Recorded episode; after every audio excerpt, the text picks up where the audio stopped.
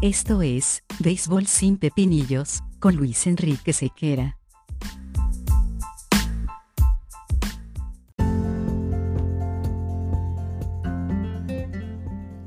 Béisbol sin Pepinillos es una presentación de Vatel. Despierta el sabor con Vatel.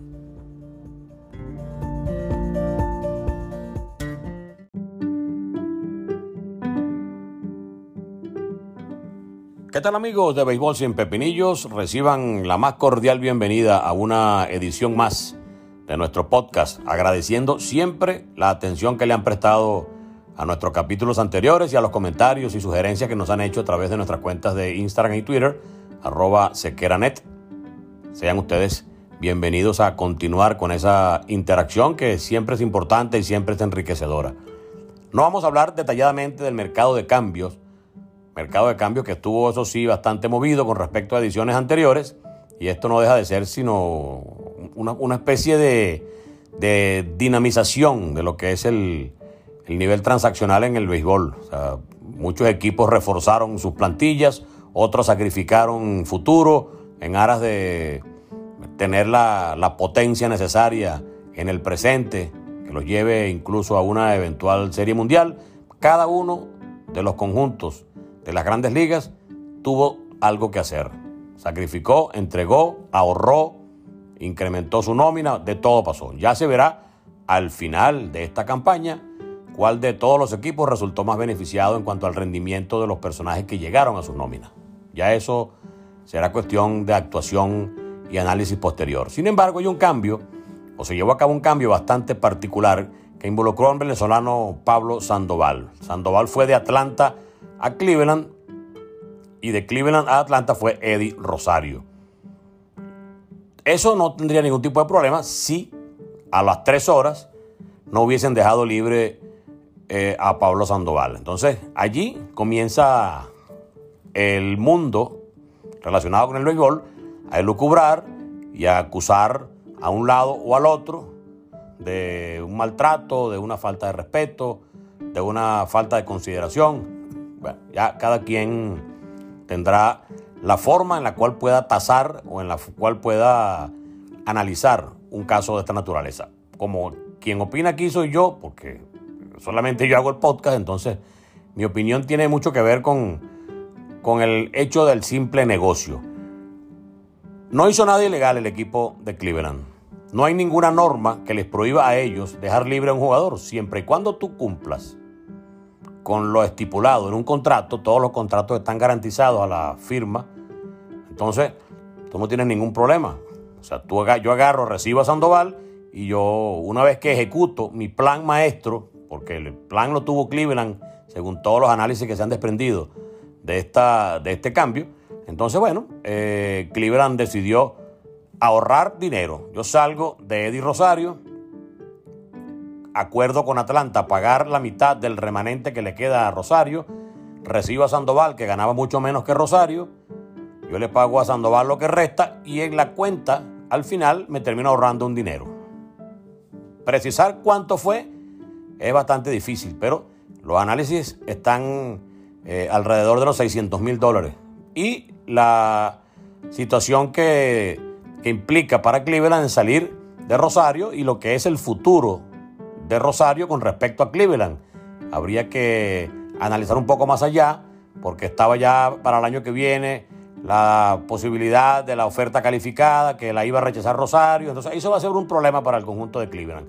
Y ya ellos, en su intención de ahorrar dinero y de no contar con Rosario, entonces ubicó esta forma legal, esta forma eh, de transacción que al final le permitió ahorrarse un dinero y tampoco quedarse con Sandoval porque al igual que Rosario, Sandoval incluso le interesaba menos a ellos.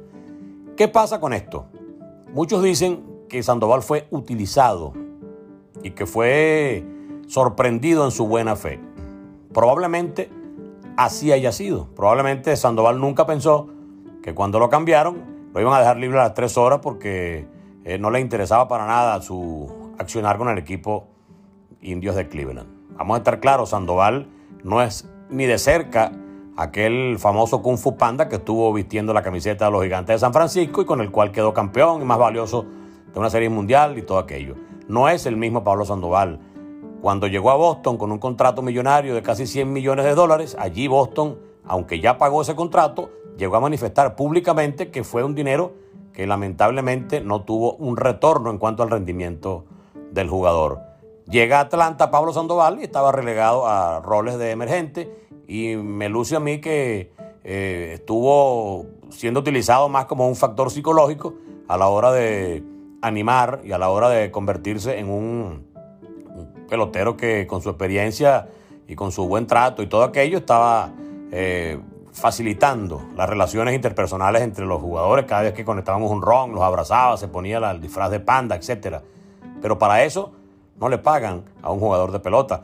Para tú realmente ser un jugador rendidor, tienes que demostrar en el terreno de juego el vigor y, la capacidad de producir, bien sea carreras, bien sea eh, desde montículo si eres pitcher, etc. Entonces, eh, las acciones de Pablo Sandoval en este momento eh, no estaban como para pensar que un equipo podía tomarlo y entregarle una responsabilidad de jugar todos los días.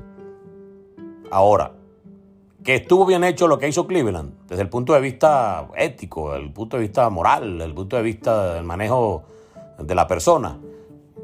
Muchos dicen que sí, otros dicen que no. Yo me concreto a algo muy, muy particular. Un equipo de béisbol es exactamente igual que una licorería.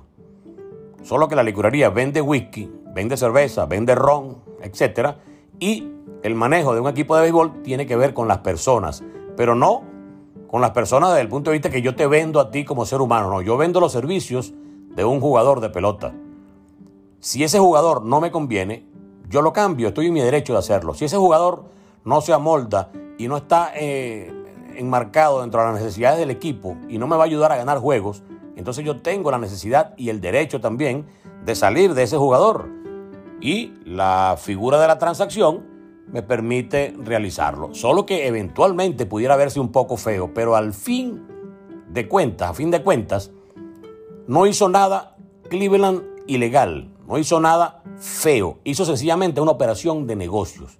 Muchos hemos sido en alguna oportunidad eh, tratados con cierto nivel de, de indiferencia, quizá por alguna empresa en la cual hayamos trabajado. Muchos nos hemos cambiado de trabajo. Muchos nos hemos ido molestos de algún lugar eh, luego de una experiencia laboral complicada. Y no pasa nada porque no somos personas públicas. En este caso, es muy notorio lo que pasó con Pablo Sandoval y ese cambio en el cual el conjunto de Cleveland lo que perseguía era salir de Rosario por un lado y ahorrarse una plata por el otro lado. ¿Y Atlanta qué?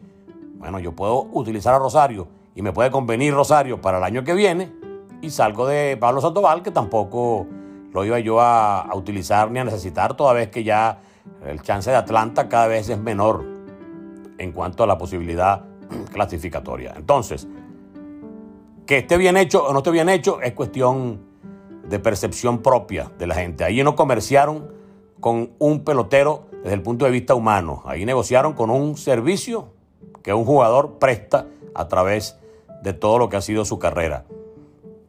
Que Pablo Sandoval dio mucho en el béisbol, sí dio, pero también se lo pagaron, porque todo lo que hizo con San Francisco fue recompensado económicamente. Lo que dejó de hacer con Boston incluso también fue recompensado porque el contrato se lo pagaron completico. Que a uno le hubiese gustado un renacer de Pablo Sandoval, un renacer eh, del Kung Fu Panda, eh, actuaciones con, con, el equipo Atlanta, más oportunidades para que demuestre que en verdad puede hacerlo. Por supuesto que a todos nos hubiese gustado eso, pero lamentablemente lo que estaba viviendo Atlanta con Sandoval era una especie de, bueno, tengo este señor aquí que no lo utilizo y voy entonces a facilitarles de alguna forma a la gente de Cleveland, porque recuerde que los equipos, por más que estén compitiendo, siempre serán socios en un comercio y en un negocio como el béisbol, entonces ellos tienen sus propios intereses y se ayudan entre ellos. hay que ser muy inocente para pensar que los equipos no se ayudan, para pensar que los equipos no tienen sus transacciones privadas y no se hacen favores unos con otros. Entonces eso es una tontería pensar eso. Por eso es que desde el punto de vista de los negocios no hicieron nada extraño. Desde el punto de vista del fanatismo, del sentimiento con un pelotero venezolano, caramba, lo utilizaron, hicieron algo mal con Sandoval. No me gustó esa actuación del conjunto de los indios de Cleveland. Probablemente incluyan algún tipo de cláusula en el nuevo contrato colectivo de, Major League Baseball, eh, bueno, la prohibición de que, bueno, una vez que un jugador llegue a un equipo, no podrá ser despedido a las tres horas para evitar problemas, porque tú no puedes beneficiarte desde el punto de vista económico como organización eh, a cuestas de la estabilidad laboral de una persona. Probablemente incluyan eso, probablemente no lo incluyen porque al final entonces van a decir que son limitaciones a la libertad de ejecución de una empresa privada. ¿Usted está de acuerdo con que esto se trata de un negocio y en el cual el sentimiento está sobrando? ¿Usted está de acuerdo con que debe tomarse en cuenta el lado humano de un jugador y pensarlo dos veces antes de hacer una transacción como esta?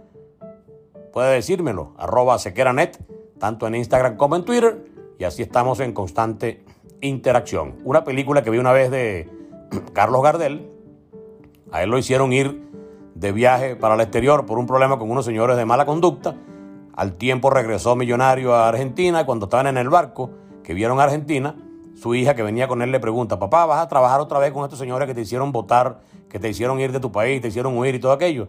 Y le dice Gardel, o el personaje de Gardel le dice a la niña, hija, lamentablemente los negocios son negocios y en los negocios y en el comercio el corazón es un artículo de lujo. Entonces, partiendo de esa premisa, Cleveland sencillamente actuó y seguramente desde el punto de vista empresarial interno, al que se le ocurrió esto, hasta lo pueden felicitar por hacer un gran movimiento que le permitió ahorrar dinero y salir de un jugador que pudiera haberle sido problemático a nivel contractual en la temporada que viene. Si está de acuerdo conmigo o no está de acuerdo, está en libertad porque este podcast es para eso, para que usted piense y para que usted se comunique a través de las cuentas que ya les di, arroba sequeranet. Muchísimas gracias y nos encontramos en una nueva oportunidad en Béisbol sin Pepinillos.